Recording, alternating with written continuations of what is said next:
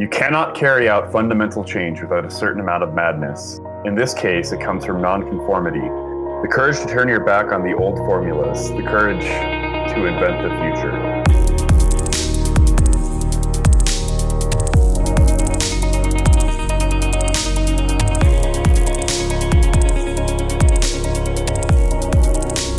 La révolution est victoire.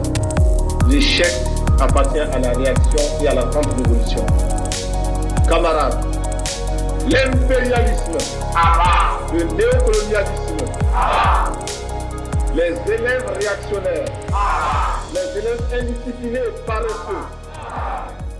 Hello, this is Invent the Future, the Marxist Leninist podcast discussing history, theory, culture, and organizing. I am this month's host, Ilex, and we're glad to be back. Who else is here? Hey, this is Alex. I am also glad to be back. This is Savannah. I'm I'm feeling okay about being back, you know. It's fine.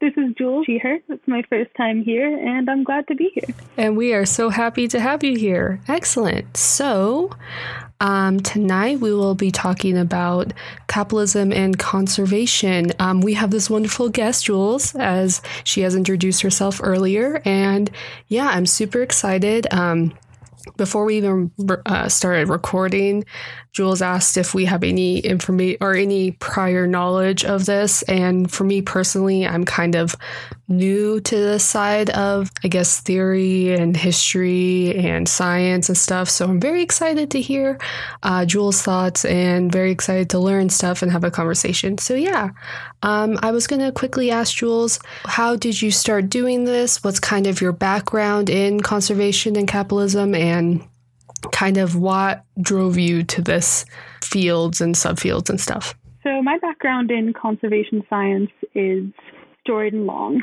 Um, I guess the first project I did in conservation science was in high school, working on finding a suitable location on the island I lived on in Washington State to build low income housing.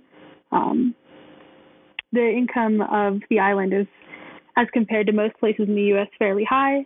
And we faced a lot of NIMBY issues, uh, not in my backyard, where residents of the island didn't want any any of the pristine quote unquote parts of the island to be used for low income housing.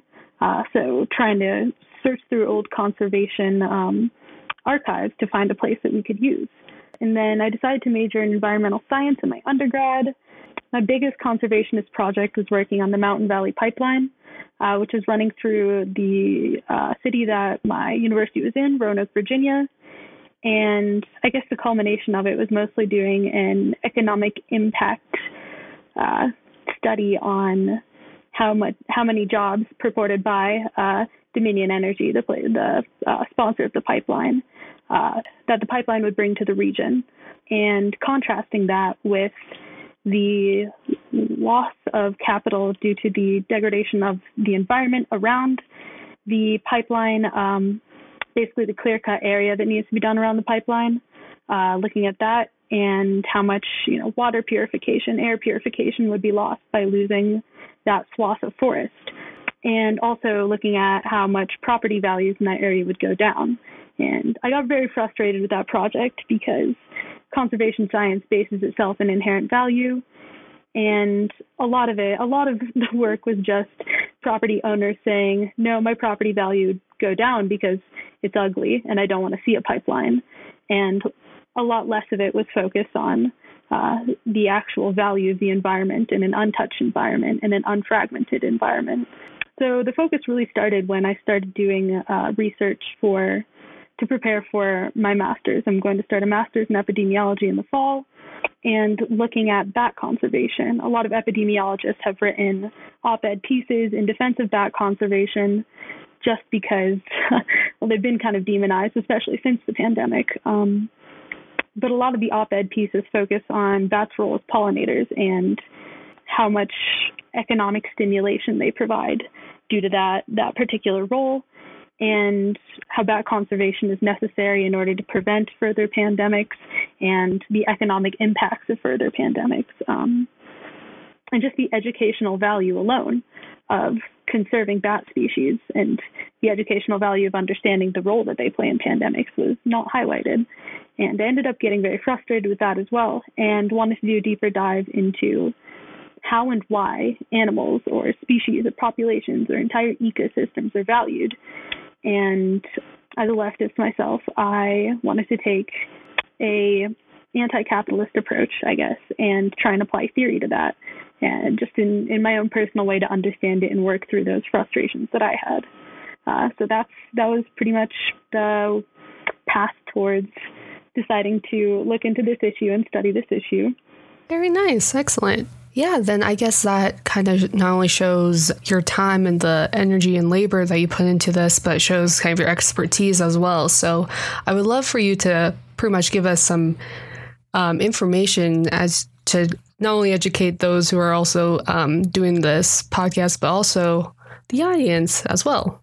So, conservation science is a relatively new science. It hasn't been, you know, ancient with medical science or philosophy. Uh, it's something that was only recently introduced as we started to realize, oh my God, we have an impact on the world around us. So there's five main principles of conservation, I guess, that are formally recognized. Uh, the first is that biological diversity has intrinsic value. Uh, the second, uh, the untimely extinction of populations and species should be prevented. The third, that the diversity of species and the complexity of biological communities should be preserved. The fourth, science plays a critical role in our understanding of ecosystems. And five, collaboration among scientists, managers, and policymakers is necessary.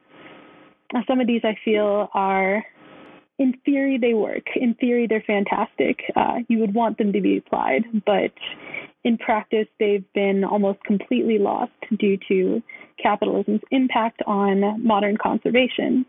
And when I say modern conservation, I'm talking mostly about the dominant strains of conservationist thought, uh, what's mostly represented by bingos, aka big NGOs, um, you know, World Wildlife Federation, uh, Red Cross has its has its toes dipped in conservation. Um, any of the big ones you can really be thinking about. Even Nat Geo has NGO uh, NGO ties to conservation. Uh, not surprising. And then some other qualms I've had have been between the relationship between uh, the critical role that science plays and the quote unquote necessary role of policymakers. Um, a lot of times I've had or I've had to present to policymakers and talk about conservation and they're not they're not there to listen to me wax poetic about how much a tree means to me. Uh, they're really there to see how they can economically justify conservationist movements to their constituents. And in that way, a lot of the principles of conservation are upheld in the research, and then what is done with the research, they're they're completely lost. So that's really the uh, the dynamic that I want to be talking about today. But conservation science has a very long and storied history that mostly begins with rich people with a lot of land that they want to protect, uh, hiring people to protect it. And in the U.S., formal conservation began with dam building and wall building. Um, the creation of national parks uh, was usually considered the the formal beginning of conservation. And in early conservation sciences, uh, the real debate was whether or not the land should be used for, or the land should be, the consideration of the protection of land should be because of its inherent value or its recreational and economic value, aka should this land be considered quote unquote pristine, untouched? Do we leave it alone? Or do we build trails on it? Do we build dams on it? do we allow people to, you know, go have a picnic on it? Um, should the land be for people or should the land exist as an end unto itself?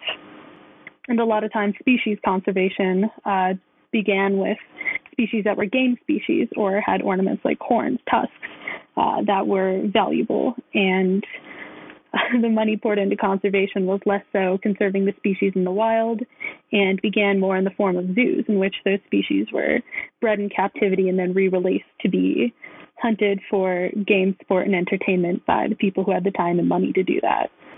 So there's there's a quick history of conservation, um, and as it's moved today into more of a, uh, as we can see in the U.S., obviously the strain of conservationist thought that valued land for its recreational value and economic value absolutely won out.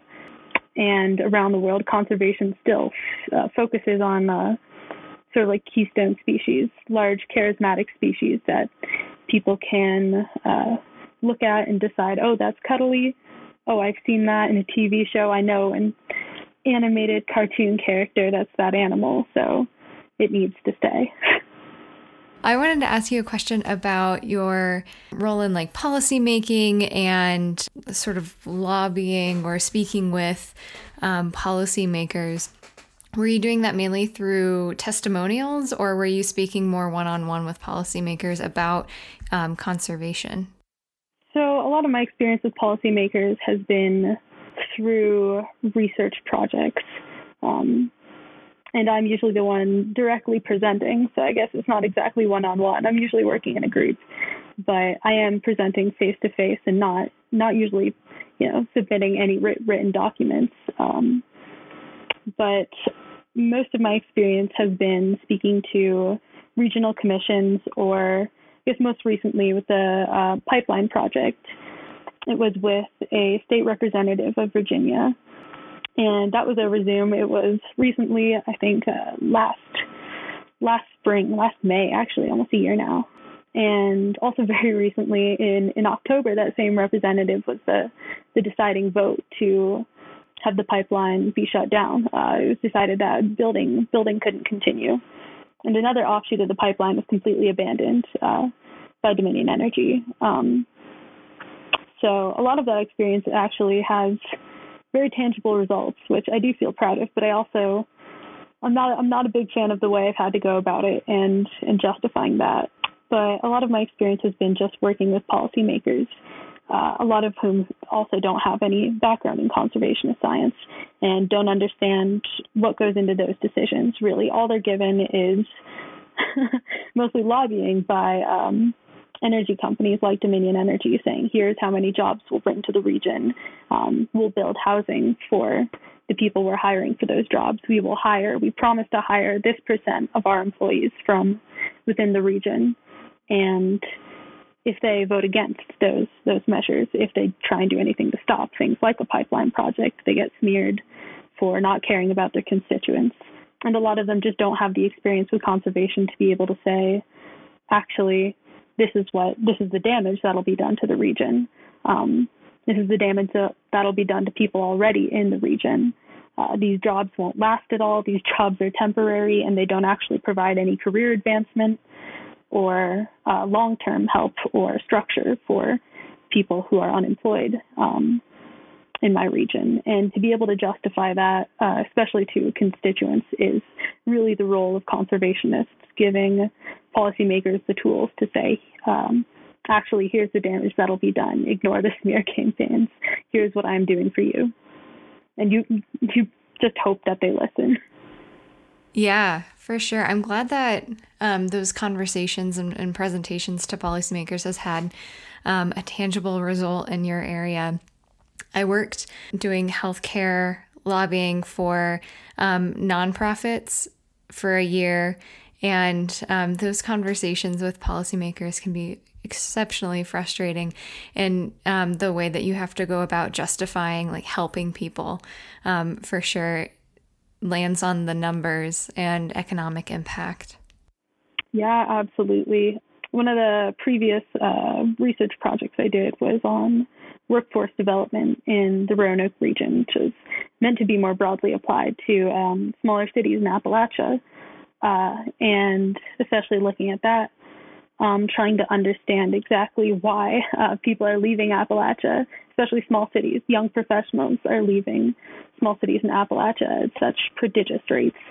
Um, and one of the one of the uh, solutions that the regional commission had proposed to that was add more green space, um, add more biking trails, and what one thing we really had to tell them was that bringing more outsiders into the region isn't going to help more people stay yeah, it's a it's a struggle to it's a struggle to have have policymakers listen to you for sure, especially especially during an undergraduate career. Uh, I'm thankful to be able to move forward in that and hopefully gain some credibility um, but it's definitely a struggle in the beginning. Uh, even when you're working, even when they're paying you, they don't want to listen to what you have to say.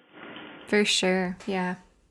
And as you were talking, I was thinking of like the tourism industry and how that um, impacts not only just the local um, area and the people that live there in the community, but also on a grander scale, um, you're having airlines, you're having pretty much selling the land, selling the land, selling the people, pretty much saying like, "Oh, this is a really nice place, you should visit it." Have you noticed this kind of correlation with tourism um, and with conservation and kind of this, if it's an issue or how you see it, possibly working within your uh, studies and stuff like that? Oh God, yeah, God, yeah. Ecotourism is touted as the solution to so many conservationist issues that it it simply can't fix. One of the case studies I was looking at was trying to put forth uh, whale watching as a solution to uh, economically distressed indigenous communities who previously relied on whale hunting um, for sustenance, who, after whale hunting was banned, were struggling to have reliable food sources um, and I guess more so uh, not only available food food sources, but um, cheap enough food sources to actually sustain that community. Um, and the solution was that was reported by conservationist NGOs was we will set up for you uh, paid whale watching tours. And the question was really does does that help? Uh, it, it really ignores the environmental impact of getting people to this area, the environmental impact that whale watching boats will have. Um, a lot of the boats sonar equipment that they're trying to use to find whales so that way they can actually get these tourists to see these whales uh, disrupts echolocation and ends up disrupting pod communication and migratory patterns, um, which will eventually drive whales out of that region. Uh, most whale species have have some sort of matriarch. Uh, they're one of the only other species in which non-menstruating females actually uh, live past their age of age of fecundity. So females who can't give birth are still alive just because they are sort of the caretakers of these historic migratory routes. And if it's found that those routes are no longer working for them, especially a lot of uh, commercial routes have uh, disrupted whale migratory patterns. They won't they won't bring young there anymore. They won't bring younger generations there anymore. And that solution in the end, in the long term, will only drive whales away from away from that region. So not only are you providing a incomplete solution to the problem, but you're exacerbating it. And there's just this this steadfast belief that ecotourism is the solution to conservation. But a lot of the issues with conservation is that we are having residential sprawl into areas that cannot take that strain and creating new hotels, new resorts, new places for tourists to stay just because they might have a trickle of money into into that region um, isn't isn't going to be a long term viable solution. Uh, and forcing a lot of communities to rely on the economic input of tourism rather than creating self sustaining uh, economic systems for them that they have control over, that they control the means of, is honestly just such an incomplete solution to to those issues.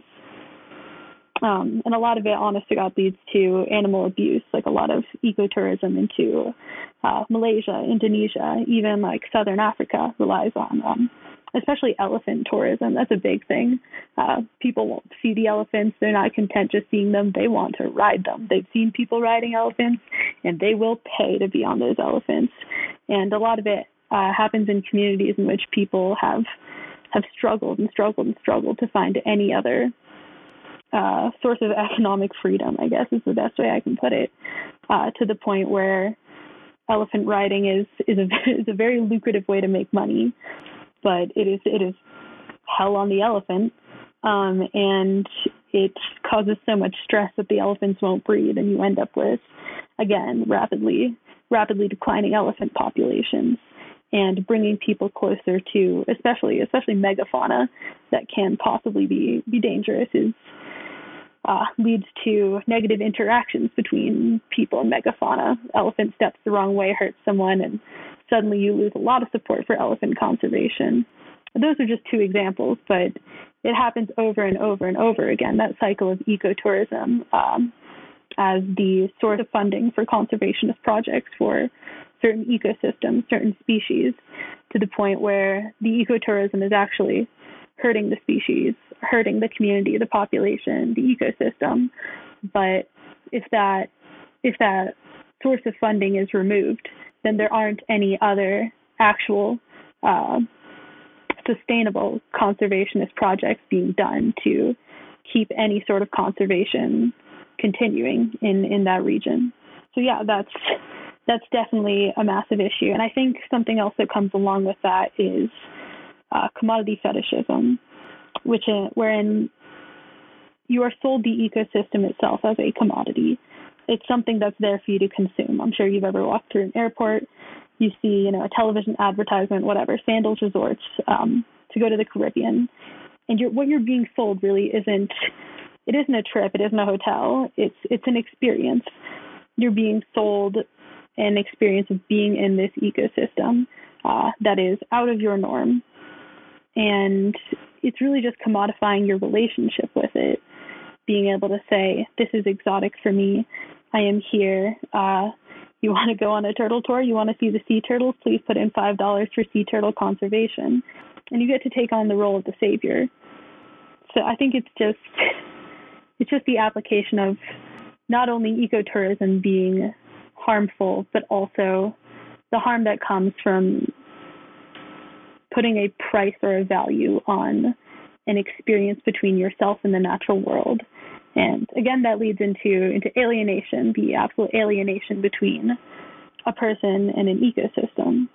Yeah, absolutely. It's crazy that a luxurious experience, like a luxury, um, has been identified as like the way to save the world. Like, go ride these elephants or swim with dolphins or like do these, like, practice these harmful, like, luxuries um, in, you're right, like a natural world, and that's going to save the environment. This really reminds me of, I mean, it nicely ties into what we've talked about before with US expansionism and stuff like that, where they and colonization, where they viewed the land as oh something that white settlers needed to act on uh, in a specific manner, um, and also seen as something that they could take. And we've talked about how they disparaged the indigenous peoples of the land for not using it in a quote unquote productive way, the land. And I see this active kind of subjectivity within the relationship between the land and the consumer as being played out again in another role of the the person who knows what's best by conflating that tourism with kind of the savior. And so I feel like this just nicely goes within that historical line of how they viewed the land and the resources around them and their I don't know, almost like they're what's the word when you feel like you're uh, you're deserving of something or you know you um, are entitled to it. So yeah, that's really interesting. Yeah, absolutely. There's a lot of uh, belief that land that land is is yours to be used. The book I'm like I guess heavily pulling on uh, capitalism and conservation. It's uh, edited by Brockington and Duffy, but it opens with a quote from a hedge fund manager, Stanley Fink, as he's speaking to Prince Charles in the financial district in London, and uh, he's really talking. He's talking about rainforest conservation and it's the entire event was meant to communicate the work of the Rainforest Project, uh, which was a collaboration between royals and hedge fund managers to, you know, what they say is support rainforest conservation, and what they mean is colonize rainforests. And they really they say that conservation is quote unquote their field of expertise. Um, I think the exact quote uh, by Stanley Fink is, uh, What the people of rainforest nations need is a system that values the services locked up in their land. The rainforests are at the very center of these countries' identities. They seek to preserve them, uh, preserve them even as they struggle against them. With capitalism at the center of our identity, we must be bold enough to see the world at its widest, even as we struggle in our own way. To seize this 18 trillion business opportunity, valuing the services of rainforests will not only require innovation and market based mechanisms, but also unprecedented global cooperation, uh, and so on and so forth. But, but really, there is this idea of entitlement that if you're not putting a monetary value on land, then you're using it wrong. If you're not valuing the land that you have, then you're just ignorant. Just the idea that people who especially like I guess when they say rainforest nations, the people of rainforest nations, what they're talking about is mostly um, indigenous people and the idea that they, they're just living on the land, uh, they're not selling it, is is shocking to the very heart of, of this capitalist core of London. And understanding that, I guess to quote that the services, quote unquote, locked up in their land, as if assigning a monetary value to it, you're somehow unlocking it, freeing it, liberating it, just assigning some some quality to it that it didn't have before that you know, it's not as valuable unless unless you're selling it in some way. Yeah, I hate that so much. Even as just, you know, out, taking me outside of the person who's very anti-capitalist as it is and just from a standpoint of being able to I don't know, remove yourself from money and greed and stuff like that. It's just absolutely disgusting. Um, and it just shows how it's it's such a, a, a toxic like ideological root that just takes over someone's whole point of view and how they view the world as as just products and and ways to make money um, and it really makes me think of how a lot of things around education and sharing knowledge even natural sciences and stuff like that often become ways to uh, gain capital for companies or, or institutions, you know, where at one point it might have been to actually share that natural desire to learn.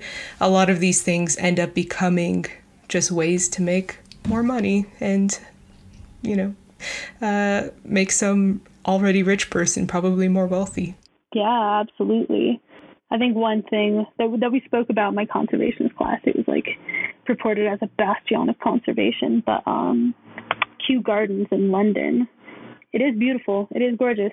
Uh, they do currently do a lot of work in conservation, um, and especially just botany and uh, primary producer conservation. But the original purpose of Kew Gardens was to try and find species that they could eradicate in their, I guess, uh, natural range and resell back to countries, as well as trying to find uh, better lumber from colonized countries, countries colonized by England, in which they could build more settlements in those countries just by testing out different trees, different hybrids back in England, and just seeing Jesus so many botanists. Yeah, yeah, it's it's a history that's obfuscated very very insidiously. I would say a lot of gardens actually started that way. To think that uh, the special special gardens or um, I guess what do you call them? Botanical gardens. Yes, started as simply a place to grow flowers is unfortunately incorrect. I wish, uh, but usually they started as a capitalist venture, um, and often a deeply imperialist venture. I honestly did not know that, but that makes a lot of sense, sadly. Yeah, God. Um, a lot of my experiences, even learning this, even uh, introductions to global perceptions of capitalism came when I was when I was living in South Africa, and I was going to University of Cape Town, and University of Cape Town was doing a a university-wide study trying to figure out why more more Black and specifically um, African diaspora students uh, weren't engaging in natural sciences, why they weren't going into life sciences, but were instead um, choosing engineering degrees, business degrees.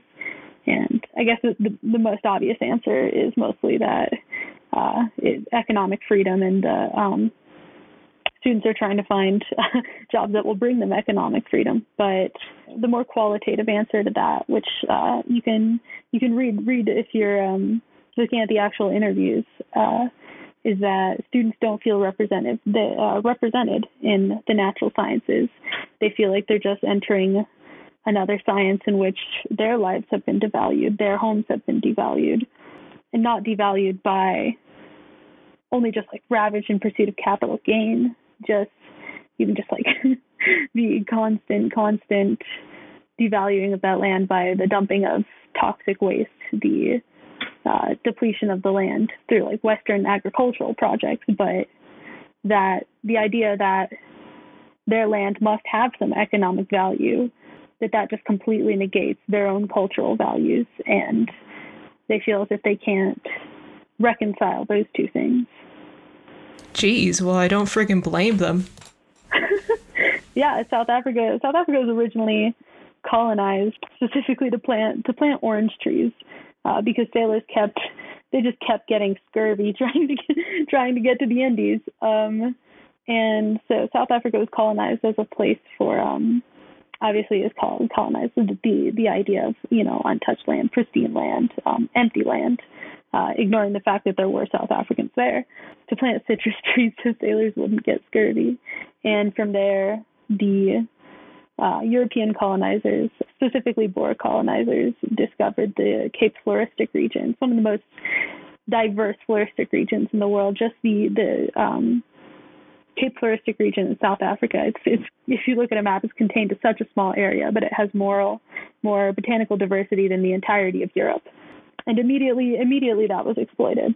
So that's something very near and dear to the hearts of South African students in Cape Town.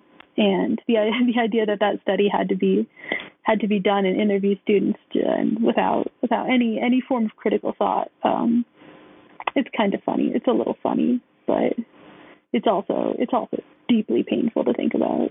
Yeah that's really really interesting. And i just think of how much that's probably glazed over in understanding the dyna- dynamics between people. Uh, it's really interesting to think of how a land's history is just as much as part of a people as other aspects of culture. And I think it's important to acknowledge that for people who are indigenous to certain lands. Yeah, definitely. This conversation also reminds me of, as you were mentioning, Jules, with the empty land, and as Alex was talking about um, with colonization of the Americas, even within the westward bound of um, the United States, you got pictures of this like bountiful land that was unclaimed, untouched, and it had a bunch of um, beautiful scenery with the mountains, and you have trees, you have everything. Everything looks so pretty much ripe for people to, or men to come and colonize, um, specifically white men, obviously, to colonize and take over what they can. And it's very interesting to see this kind of progression of it still existing, but within the advertisements um, that we see with the Caribbean, Jamaica, um, Hawaii, um, and places like that. Just um, it's constantly seen as this kind of paradise where you can enact your right, almost like the white savior, as you were mentioning, Jules, but also this kind of like you can conquer this land too. Like it's yours to kind of occupy. It doesn't matter if there's people there that have to reap the consequences. It's your kind of paradise away from the hellscape that you have to experience at home. So it's very interesting. Yeah, it's really gross too when you consider the dynamics of if a place is quote unquote called a third world country. Uh, I know the town that my mom was born is a very beautiful beach town in Vietnam, and that's slowly starting to see an influx of tourism. And you know that there's an extra layer of maybe unspoken, probably spoken amongst some Westerners, that discourse of histories of, hey, we're white Americans. We can go to this land of people who are underdeveloped and look at this beautiful land. They don't know how to use it right. Uh, we'll come and take what we want. Who cares if, you know, uh, they have their own culture because it's looked down upon, it's seen as inferior. And also, there's that whole dynamic between like uh, coming to a land, experiencing it, being disrespectful not only to the land, but also to the people. And also, there are so many gross parallels between like land, sexual conquest, and just being completely wasteful and uh, disturbing the peace of that sociocultural and uh, ecological um, system. So it's really interesting.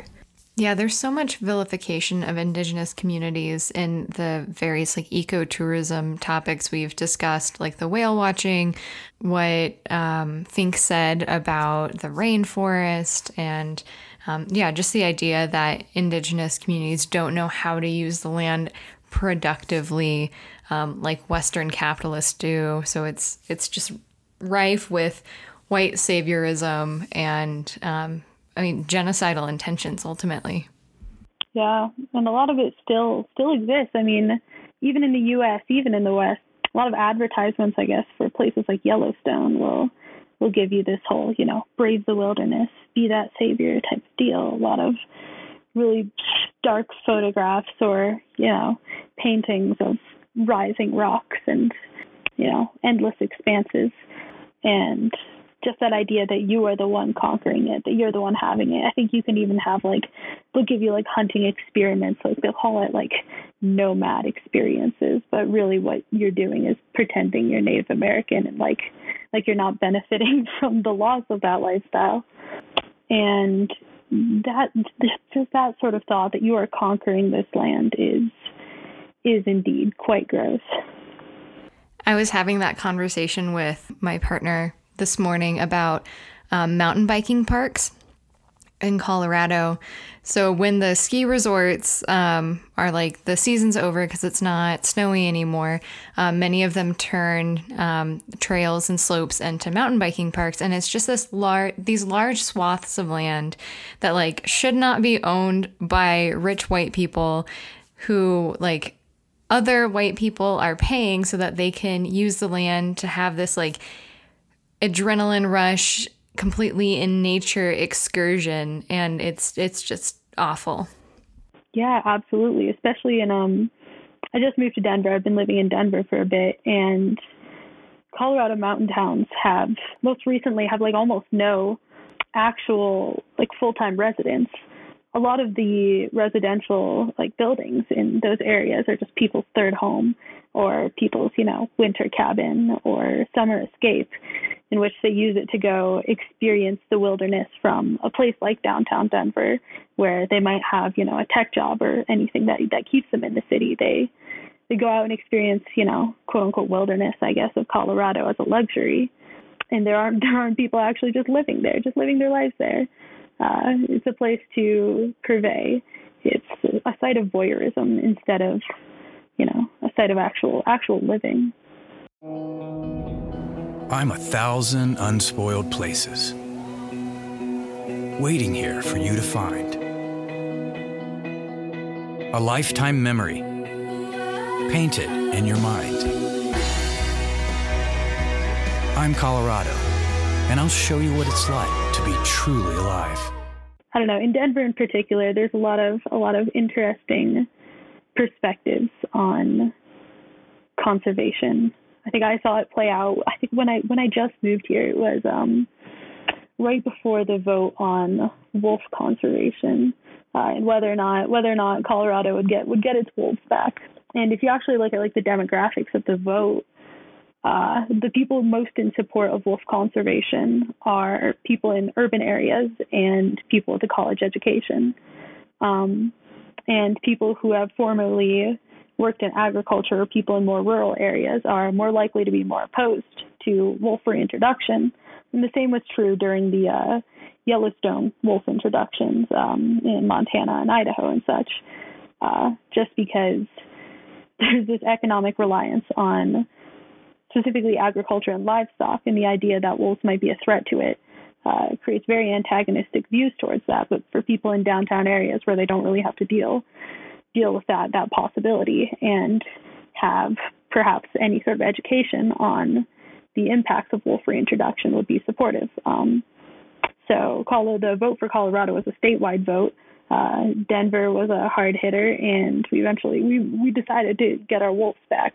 But there was so much so much antagonism uh, to that perspective from rural communities uh, who actually had to deal with the consequences. And while wolf reintroduction is a good thing, it's also worth noting that a lot of those rural communities uh, were settled. Um, they're remnants of colonization, and the fact that wolves are gone in the first place was part of the uh, the manifest destiny dream that this is our land, and even the idea that you know you sometime you somehow have ownership over this land, and because you work on it, not only just work on it, but because you colonized it, claimed it, and work on it, that you get to decide what is best for it. So I think ownership, that last tenet of conservation, the idea that land managers should have an integral role in conservation is is I think completely antithetical to the force that science should have this critical role because often land managers are not scientists. They can hire scientists, they can, you know, do a literature review if they if they so choose, but when it comes down to it, it's private ownership that dictates the the consequences of of actions. And private ownership that is the final decider in what happens to land. And science ends up just not playing not playing a very very big role in it. And conservation on on you know large scale uh, often is is federal policy and large protected areas are federally owned and obviously the government has so many so many divisions of scientists that are that are dedicated to that. But even federally owned land, scientists have limitations on what they can research and what they recommend often isn't isn't the the final course of action. Just because surrounding landowners or people industrial industrial operations that rely on on a um, functioning water table um, that they can draw from more more so than than they should that, that that honestly that they're depleting it very very much relies on uh, regulations working in their favor. So I hate that. yeah. That was all. For sure. God, it's, yeah, no. it's awful that like land is bought, it's collected, and then the decisions about how it functions is really just um, dependent on how much money it can make that that organization or company that owns the land um, to use a nonprofit example, I work for an organization that benefits off of the land that they own being pretty. And because they own large expanses of land, that means lawns, just like a bunch of grass. And we live in an arid desert. Having a bunch of grass is like not good. It's not water wise. It's not very like efficient. Like we could just have better plants, more healthy plants, native plants but because it needs to be lush. It needs to be inviting in the way that like because it caters to rich white people it needs to be inviting in the way that rich white people want. Yeah absolutely. Image is image is a large part of conservation. And honestly that's super unfortunate because people are very often sold these very pristine images of what a healthy environment should look like. And often they're they're very incorrect. It's this this use of um yeah philosophy of, of aesthetics and form and but uh i guess putting into theory it would be spectacle. Very specifically defining spectacle i guess in in the marxist way. Um spectacle is like a development and application of the uh fetish, like commodity fetishism reification alienation.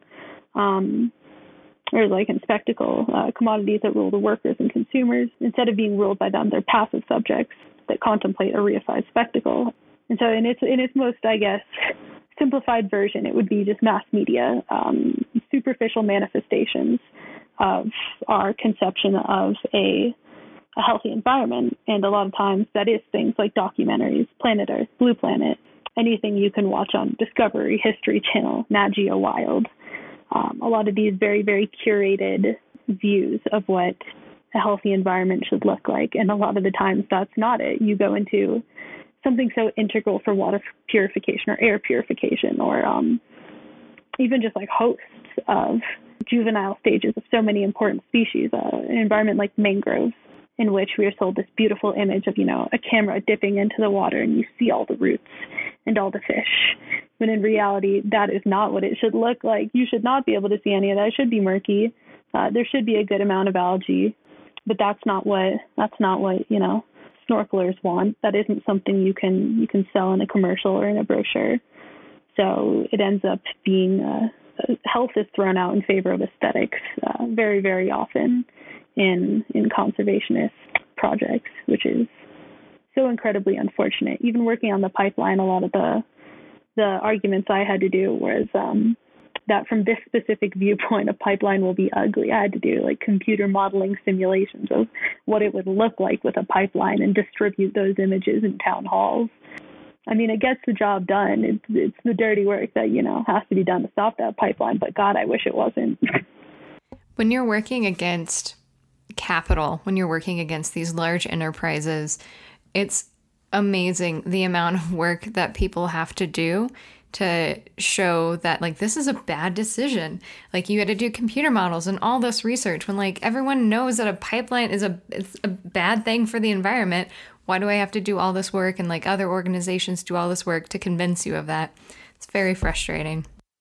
Yeah god um especially a lot of the work i did was in appalachian studies so that's an especially pertinent issue in appalachia where you have to convince people that any possible influx of jobs into a region which is just so full of underemployed people actually isn't beneficial. uh, it's it's quite a struggle. Um, and uh, I know I think it was was it Alex you said you had experiences in ecofeminism, and one of the one of the things one of the questions I had that I did some work on was why women lead so many conservationist movements in Appalachia, and um, I got a chance to interview Dr. Emily Satterwhite, uh, absolutely lovely um, environmental studies professor at Virginia Tech in Blacksburg, Virginia, uh, quite famous for chaining herself to the Mountain Valley Pipeline. Got in a lot of trouble with Virginia Tech for it, almost lost her job, but yeah, quite quite a brave action. I, I she was she was an idol. I was so glad I got to talk to her. Okay, Savannah, but uh, Savannah has an ex- experience in ecofeminism but a lot of the reasons for that uh, was because coal was just so prevalent in the area that any any uh, critique of especially the um, things like mountaintop removal, any any techniques used by coal companies to extract uh, coal couldn't be done by its workers, but they sure felt the effect, so it was done by their wives. Oh God, I'm thinking of one very specific book I think it was like Roots as Strong as Ironweed, like Ironweed, um, explores the uh, history of uh, feminist environmental activism in Appalachia and the way that conservationist thought has just been dominated and inextricably entangled with feminist thought. Um, that women are just, have just historically been the stewards of the land, while while there's this more mac- masculine force, I guess, quote unquote, degrading it. Yeah, my foundation in ecofeminism is very basic, but definitely, I mean, environmental catastrophe is going to hit the most marginalized folks um, the hardest. And so when you think about like feminist struggles and anti capitalist struggles, and um, they like often um, tie into struggles for a safer environment um, for sure. Yeah, absolutely yeah, a lot of that does go hand in hand just for women who had to worry about the future of their kids. Uh, it, it was less even about like trying to protect the land for them, but they were also the one doing the ones doing the child care and the ones who had to had to try and build a better world for those kids. And so a lot of that work fell onto the women. God, yeah, I think the uh, even just like conservationist thought and movements in in the U.S. really began with Rachel Carson. Rachel Carson being the author of uh, Silent Spring, very very iconic book um, that spoke about it mo- mainly focused on the loss of bird species, hence the term silent, just the the loss of bird calls in the forest. That was just such a such a noticeable extinction uh, for people in, in her region. She grew up in like the Allegheny region of Pennsylvania, and just talking about how how that specifically impacted her and what she could do about that. Big shout out to Rachel Carson for being a lesbian who went to women's college. I guess a lot of her work was written off because of that, but women have always historically been at the front of conservationist movements. It was Rachel Car- Rachel Carson who really fought for the um, Clean Air and Clean Water Acts in the U.S. and even a lot of that policy has been championed by women, mainly just because there's this concept of like very maternal stewardship. And of course that that that leads to a, a whole different conversation on uh on gender roles that that that could be an entire episode in itself. But um i guess historically in the 60s when when that movement really transferred from the creation of national parks to federal policy that that impacted private companies it had to be done by women Yeah, that's really true. Not to change the conversation, but I really wanted to ask you about um, in the later part of your YouTube video, which we'll have in the description box. In the video, you mentioned that um, there's both, obviously, we know within this even in this conversation, um, the ruling class are mostly causing like harm. Their corporations are polluting and stuff like that. But there's also an individual kind of responsibility. And I know right now there's kind of this wave of people saying, well, there's no morality within capitalism. So, you know, like you have to just take it as is. But I still, um, as you mentioned, your, your YouTube video, that there's still an obligation we have. So I didn't know if you wanted to speak on that. Any recommendations for people? I know people get kind of anxious about this kind of conversation because it's like, what can I do to help, even though I don't feel like I can because I'm just a person. But even organizations, but even as a person, what can we all do to kind of help out and stuff? Yeah, yeah. Oh, I struggle with this too. I struggle with this too. I feel like I feel like such a hypocrite even talking about it just because I, I do wholeheartedly believe that the focus should be on corporations and the focus should be on structures that reinforce the ideas that we as individuals have the power to to conserve the world if only we would just you know stop being so greedy if only we didn't you know eat quinoa or whatever whatever whatever point of the week people want to bring up that that we can do better uh, switching from almond milk to oat milk but i do think i do think there is some some amount of personal complacency in that uh, I think I think what I said was I was verging on Kaczynski territory. Um, uh, but I guess what I'm not advocating for is for people to feel guilty for not going completely off the grid or, you know, feel guilty for having an iPhone or whatever. What I'm advocating for is for people to not think that there is, to think that because they have no possibility of ethical consumption, that consumption shouldn't be criticized. I guess is the base, basis of that. And making sure that people aren't falling into the trap of assigning this living quality of ethicality to to what they consume, especially uh, as relating to um, environmentalism.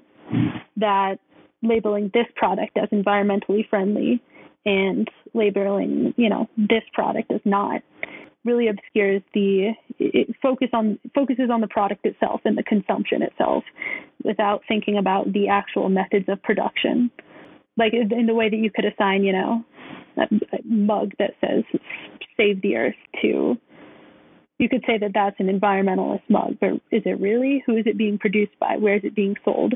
Uh, what method? What methods of transportation did it take to get to you? You know, where did the where did the chemicals that went into the ink come from? Um, there's just so much more that goes into it. But thinking that you can consume environmentalist products and that's a solution is I guess really what I what I wanted to get away from in terms of personal action.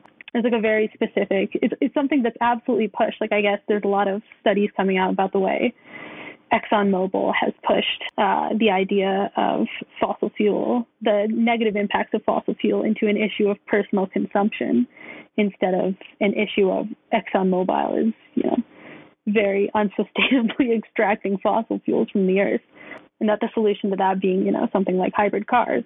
I think this is brought up in the video. If any of you watch my YouTube video, it's just me talking. It's a little stiff, it's a little awkward, but um, it does get into the basics of of of this question, which is that the idea that I want people to really get away from the idea that the consumption of another product is the solution to an issue caused by excessive or unsustainable consumption.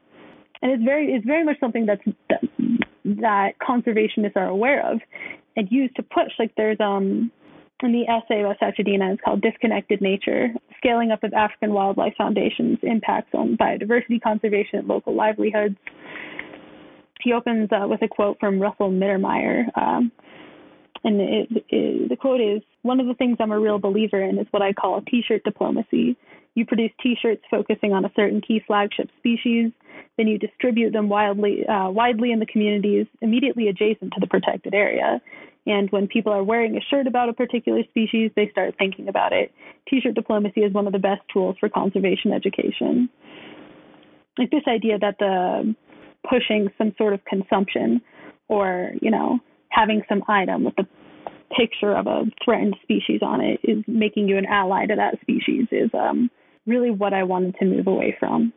And critiquing the structures that have caused the the decline of that species in the first place, or critiquing the structures that are trying to push this false relationship that you should have with with the natural world, um, and even thinking critically about why we are alienated from the natural world in the first place is the personal work that I would that I would want people to do, rather than rather than um, I guess critiquing people for for consuming products that they may need or critiquing people for any sort of consumption in the first place. Uh, I understand the ways in which, you know, it becomes nearly impossible to live a, you know, zero carbon footprint life or zero water footprint life. And I guess seeing people who are like, yeah, I live in an Earth ship. I have rigged a solar system uh, for all of my electricity and water. Like, that's fantastic for you. Um, I'm really glad you're having a great time on that individual journey, but I want to know what work you're what what work you're doing to um, try and stop or even try and bring awareness to the reasons why that water is being depleted in the first place, the reasons you feel uncomfortable consuming, you know, public water sources. And that requires less of an individual journey and and more work with community organizing and I guess um, more grassroots grassroots work to stop those larger systems rather than trying to find something to alleviate your personal guilt at your uh, place in them. Yeah, it's so easy to get caught up in like what can I do as an individual as I guess like an answer to like the nihilist perspective of I can't do anything, so like why do anything? But if you are trying to make like individual choices that are possibly more sustainable, it's it's easy to get caught up in that and all the work that goes into that. Like, is this company really producing something that is more sustainable than the alternative that I've been purchasing?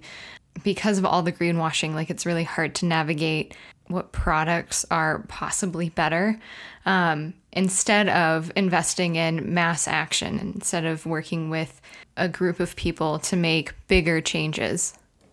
Exactly. Yeah. And I think it's just a clear oversight to like a class level oversight to only take that approach and not be using your resources if you have them to be pushing for system uh, system change because you know a lot of individuals especially working class poor people can't afford these alternative options or to put the work into like getting alternative sources for energy and things like this. And I feel like it's become almost like a system where the people that have the time and the resources to do this kind of stuff, unless they are exceptionally, you know, like passionate and stuff like that, is left for wealthier individuals.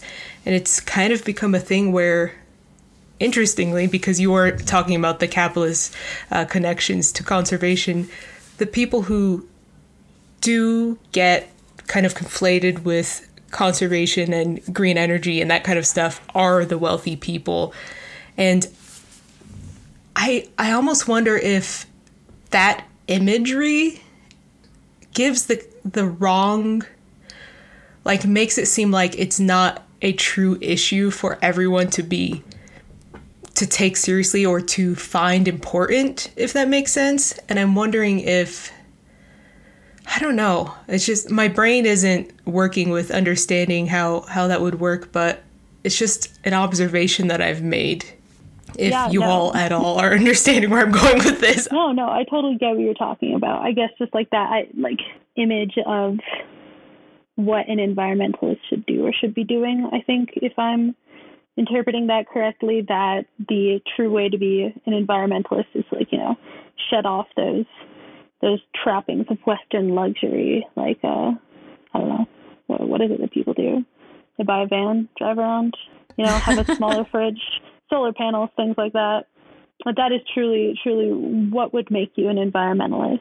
While the truth is, you know, a good majority of the world lives like that.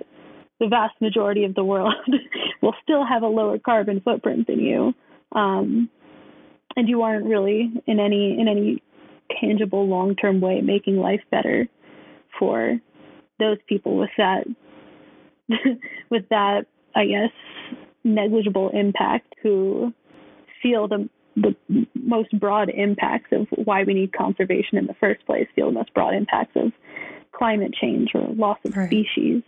It's easy to be nihilistic and to become overwhelmed when you're like, the only way we can change these things if we like seize the means of production so that, you know, products are are not things that we need to survive are not produced in unsustainable ways. It it does get really overwhelming.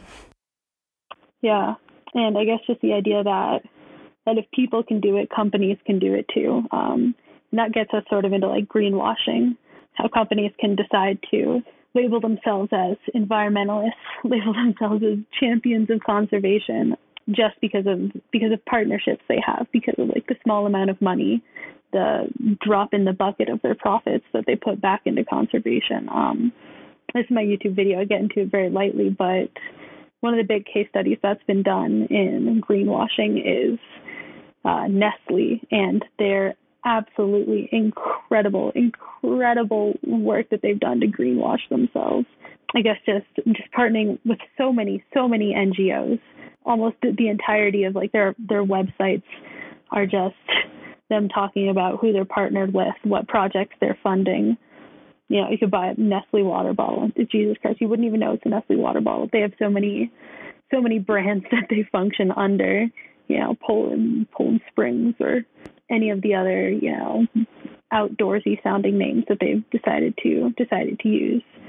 That it completely, completely um, obscures the way, the ways in which Nestle is contributing to um, the factors that that lead to that lead to the need for conservation in the first place. Like one statistic that absolutely blew my mind is that the water footprint to create a Nestle bottle is seven times the amount of water that's actually in the bottle. It would be uh, it would be far more, I guess, beneficial to the to the to the goals of conservation if Nestle just stopped making the water bottles. Like there's no way to greenwash yourself greenwash yourself or to to paint yourself as a conservationist organization when you know that that, that corporation is so so aware of that fact. And the ways in which Nestle doesn't even doesn't even attempt to bring us back to like the effects on indigenous communities. Nestle specifically targets indigenous communities uh, and water wells within indigenous communities just to skirt water regulation laws. There's there's no attempt. There's it's completely mask off. We will do whatever we can to, you know, ignore regulations put in place in, in pursuit of conservation. And that's just one small example. So many, so many, so many companies do do the exact same thing. Um, lumber companies talking about how ethically they source source their wood while still, you know, sourcing it out of out of depleted areas. Um, I guess yeah, another another case study I was I was looking at was um, an essay on the coffee industry in Papua New Guinea, uh, talking about how you know th- this entire boom in the idea of ethically sourced coffee and how all of that, the idea that you can ethically source a product that that is growing outside of its native region that um, is consumed so unsustainably, I guess, especially in in Western culture, that that product can be ethical while completely ignoring the production of it. Um, like, sure, you can put like a face of a smiling worker on it, but are you paying those people a living wage? Is that is that is the land actually, you know, being sustained? Is the soil being depleted? None of none of those are are answered by like the label of, you know, ethicality or rainforest certified or or any of those things that you're that you're going to see on a bar of chocolate, you know, a bag of coffee. I think, yeah, it really is just like a mark of forgiveness, a mark of, yeah, we recognize what we're doing and, you know, we might think about trying to do something about it, but will we stop production? Of course not. Will we ramp down production? Of course not.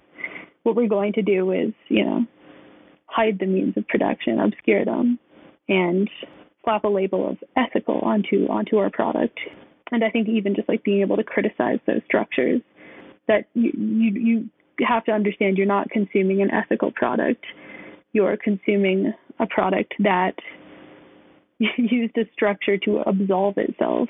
Unless you are unless you are going and personally shaking the hands of every single person who planted the coffee beans, who picked them, um, who worked in the in the production line that ground the coffee, the people who who got it to, you know, an airport that that flew it to where you are. Unless you are personally knowing all those people, there's no way you can claim that you are absolutely sure you're consuming, you know, a quote unquote ethical product. On the topic of coffee, there's a coffee um, place in Denver, actually Corvus, that when they like when the baristas talk to you about the coffee, they say, "Oh, like we visited this plantation and like met the growers and everything. And you're talking to someone who's making like just above minimum wage, like making your latte, who's been taught to like tell you, we visited this thing, like me included.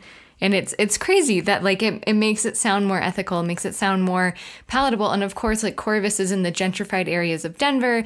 It's like seven bucks for a cup of coffee. Oh, I'm familiar with the uh, the Corvus drama. Oh God. I think there's even more. I think there's even more about like something they put on a billboard. Corvus is apparently hated in Denver, but yeah, Jesus Christ.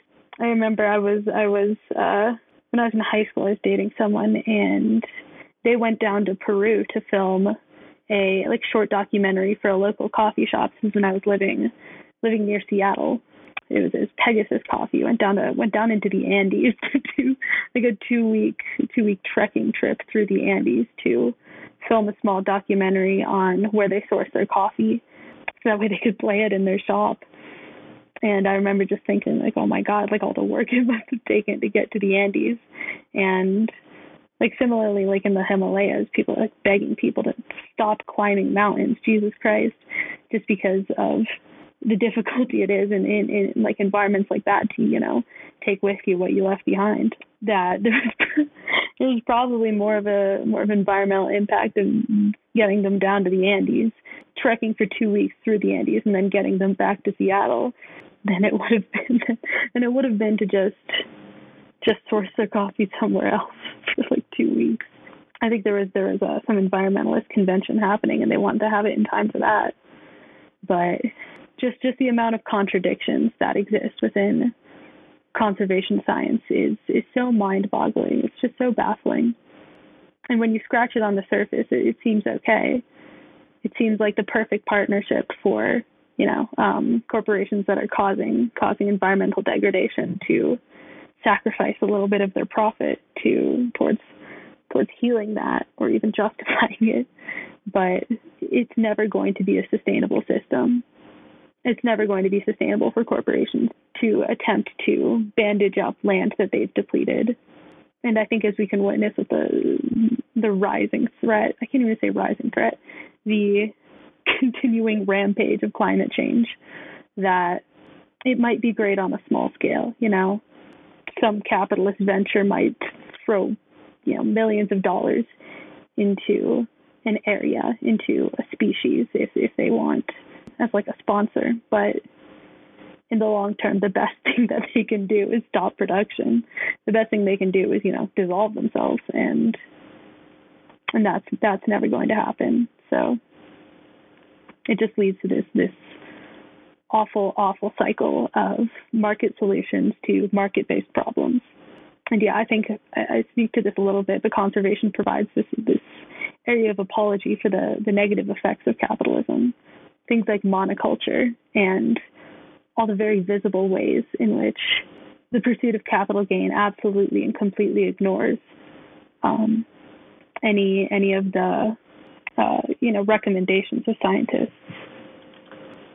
A lot of conservation and like agencies are just not only out of touch with the populations that they're attempting to conserve, the ecosystems that they're that they're pouring money into conserving after they've after they've depleted them, um, but they're just fully out of touch with the realities of the science. And I, absolutely refuse to believe that it's because they don't know. They pay they pay so much money in in, in, in consultations alone. Just scientists just saying, you know, hey, here's what you need to do. Um, and then they pay so much money uh, going into lawsuits uh, from agencies that say, hey, here's what scientists told you, and here's what you ignored. And very, very often, you know, I, I, I struggle to find a single example in which this isn't the case. The profit turned from from the environmental degradation is just heavily outweighs any any fine that's going to be slapped on them for for violations of, of regulations. So there, there really is absolutely no incentive for, for corporations to abide by environmental regulations or even consider conservation as you know a higher power than than their goals and you know capital gain. Absolutely. And you can see that in like the the rhetoric of the colonization of these areas. Like we have to use it for production. Like it's our our destiny. It's to expand into these areas and to use it properly. Like it's that that mentality is always going to be there and for sure, philanthropy is never going to um, undo all of the harm that's done by the overproduction of like harmful plastics and oil and, and stuff like that. Yeah, absolutely. Um, but really, really, it just, oh, I'm sorry. It makes me so mad. But it comes down to asking people to believe that that you have the solutions asking people to believe that a capitalist system has the solutions. And in unfortunate conversations with, with capitalist classmates, capitalist professors, who really espouse these values, espouse this as, as the only solution, you can really see that there's there's no they feel as if there's no logical fallacy to corporations providing solutions to issues that they create and finding capitalist solutions to problems that, that are just inherent to the structures and goals of capitalism. The marketplace created this issue, so can't we just fix it through the marketplace? Can't we just fix it through capitalism? that really is the argument. That really is the argument. Just that there's there's a possibility, not not even a possibility, but just this absolute certainty. The solution is the only one that's possible. Just that by just that by working outside outside of you know a market that you're completely devaluing an ecosystem to the point where it doesn't even matter. It isn't valued at all. And if that ecosystem doesn't have a monetary value, then you know it's unhealthy. It's it's not worth anything. And an ecosystem that isn't worth anything within a capitalist system uh, will be forgotten. When in reality, uh, leaving ecosystems that aren't aren't colonized by capitalism, aren't provided some some monetary value to to the devices of people who actually live on them, the people who rely on them, work on them, that's probably going to provide better better outcomes for the for the ecosystem than it will be if you if you provide a monetary value to it. Um, but the idea that that capitalists have that their area of expertise is is the the best not only solution but the best way to utilize the best way to manage land is not only so arrogant but just incorrect. I do have an example of like a, a modern company catastrophe where they like didn't the the company fought to face any fines, and then only through like massive lawsuits um, did they have to face fines, and they're still like continuing like everything's normal, which is um, DuPont in their disposal of the byproducts of making Teflon and the like impact that that had on the community where they were disposing um, these materials into the health impacts and how it like took m- like massive amounts of lawsuits um, for them to be fined. But even though like people were were dying and and suffering um, terribly from the the health impacts of the way that they were improperly disposing Teflon byproducts. And it, it took like legal battles for them to even get any sort of monetary compensation. That that's that's not an equal like an equal solution. Like you killed people and now you only have to pay like a little bit of a fine in comparison to how much money you're making off of Teflon products. Yeah, Jesus Christ. Uh, I like to call that as, as, a, as a personal joke the Erin Brockovich effect. That people really believe that the justice served is uh, money paid, and I, I, it's just not a solution. It's not, and that that belief also just genuinely harms communities. Um, I guess an example I have of that is uh, Jeremy Davidson, uh, who's a six-year-old. He was six year old, six years old when he was killed. There was a, a mountaintop removal mining. I, I want to say the, con- the company was like A and M Energy something of that sort. It's been a while since since I've been involved with this case, but um, they were using improper safety techniques, and a boulder rolled down a hill and crashed through his his bedroom wall and killed him in his sleep. And it, it's cartoonishly tragic.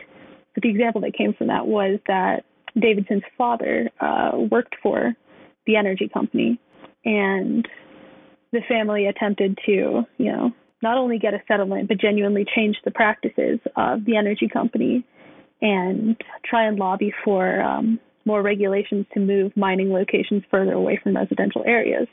But of course, because because the incident was so cartoonishly tragic, it ended up in a lot of national attention, and this movement arose from that event as a catalyst called Mountain Justice Summer and MJS.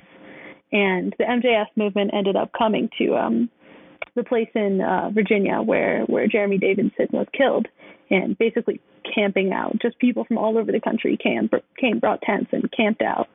And Appalachia is a culture that has a very very strong value on insider circles versus outsiders. Uh, which is completely understandable, understanding the ways that Appalachia has historically been taken advantage of. Um, and that really the only way to to ensure unfiltered community organizing, um, especially in the history of mining communities, in which company representatives would send, you know, company spies into into union organizing meetings.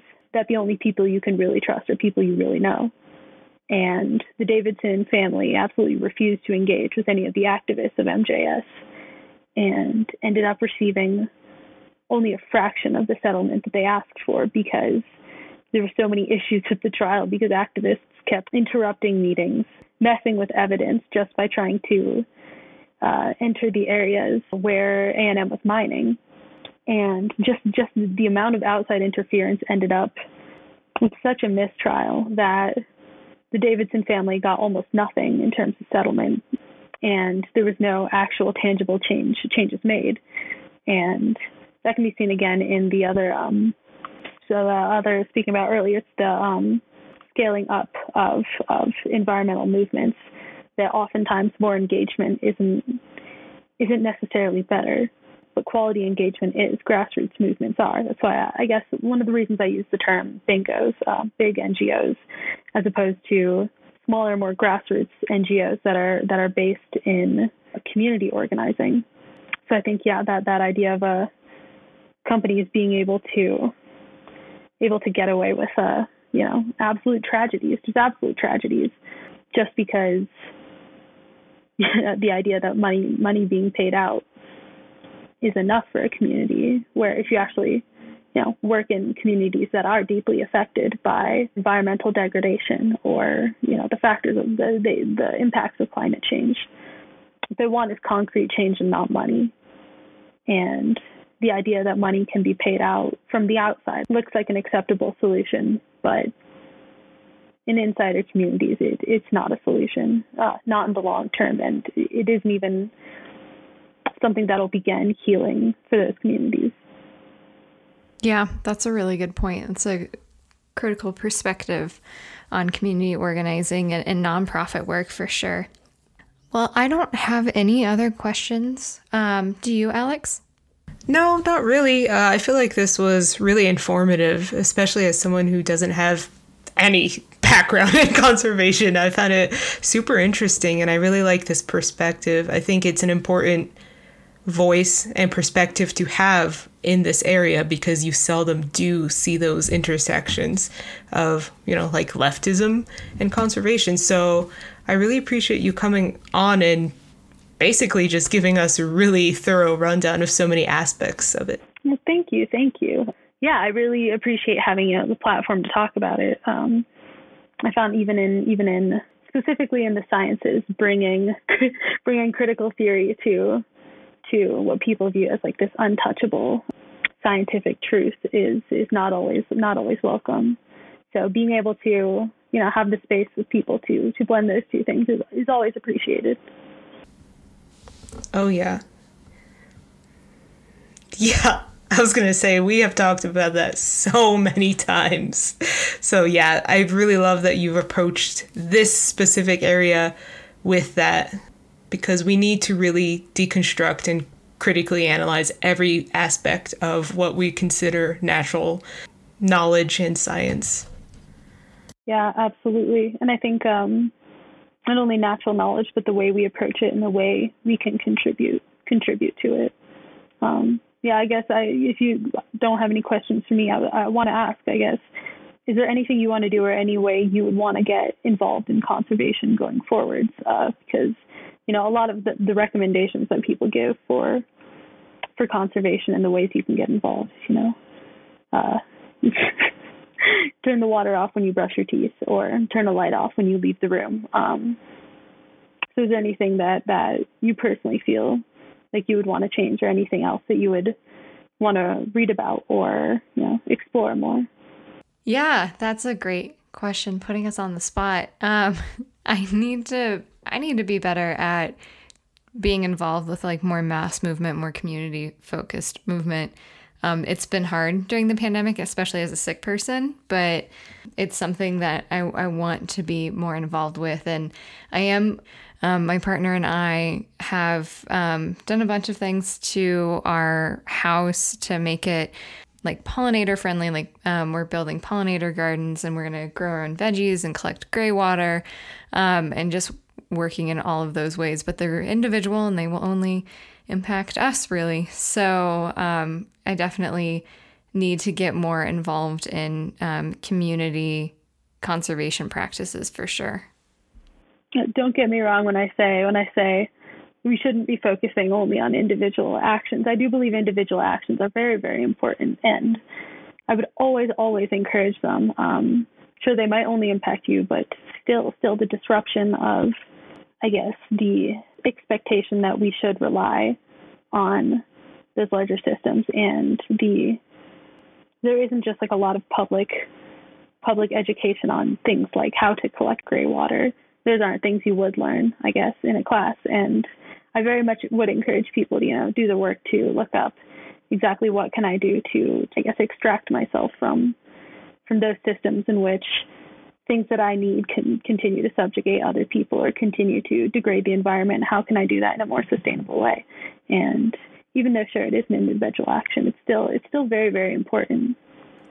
Yeah, that's a great point. I mean, especially as someone who lives in Colorado, I feel like I should be doing more work to become educated on uh, how to become less reliant on these companies and stuff like that. And similar to Savannah, I would love to get more involved with uh, collective action. I'm I'm actually thinking about like the university that I attend and um, work at, trying to push more of these efforts in our union. That would be really cool because there are so many ways that we could be better at our university because it's such a large institution. So, yeah, thank you for challenging us to think about those things more. Oh yeah, absolutely. Um, I guess yeah, as part of my my university's um, I think it's it's we call it is C Students for Environmental Action, and all of the things we did was is, is you know things on an individual level that you can take to a larger level are always important. So asking our university to go paperless um, as part of the IT department, so I had I had the ability to to start doing some of that work. Um, uh, working with glass recycling, introducing composting. Um, if you are part of a larger community like a university, um, commune, um, even if you have like an HOA, you can absolutely try and um, bring individual individual actions to a larger scale. Uh, go ahead, put up flyers in your in your apartment building um, around your neighborhood. Uh, anything you want, even just saying, you know, um, you know, put out a feeder. This migratory species will be coming through your area soon. I think, yeah, doing the work to not only, you know, pay attention to public education, but be able to contribute to it is also a very, a very important part of that. Um, yeah, if you have a union, absolutely, absolutely, talk to your union and, you know, do the work to to see what you can do in, in that community and what collective work you can do. That's a great point. Taking individual actions to um, a larger scale is definitely something that I think many of us could could push for in, in one way or another within like our neighborhood, within um, organizations or companies that we work for. I think those are fairly tangible um, for many of us. So that's yeah, it's a great thing to think on for sure. Yeah, absolutely. yeah. And did you have any, you know, bigger, broad suggestions for us and our listeners for how we could get involved or um, be more mindful in this area, or even just some resources to educate ourselves? Did you have any specific recommendations that you wanted to share, or even any plugs for personal projects? personal projects. Ooh, I don't, I don't know if I have any in particular. I guess, um, depending on where you live, yeah, think about I guess paying attention to not only national issues but very very local issues. And uh, I'm always I'm always a, a, a fierce supporter of direct action. You don't have to chain yourself to a pipeline, but um, uh, with the pipeline there were tree sits that were happening.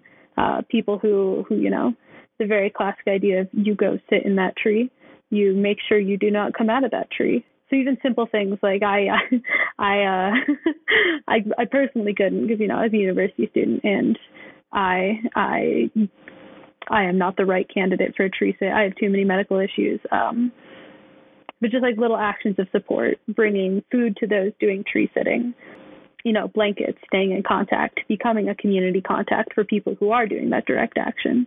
Um, any support you can lend to that is always always appreciated you know, find out who is doing that direct action.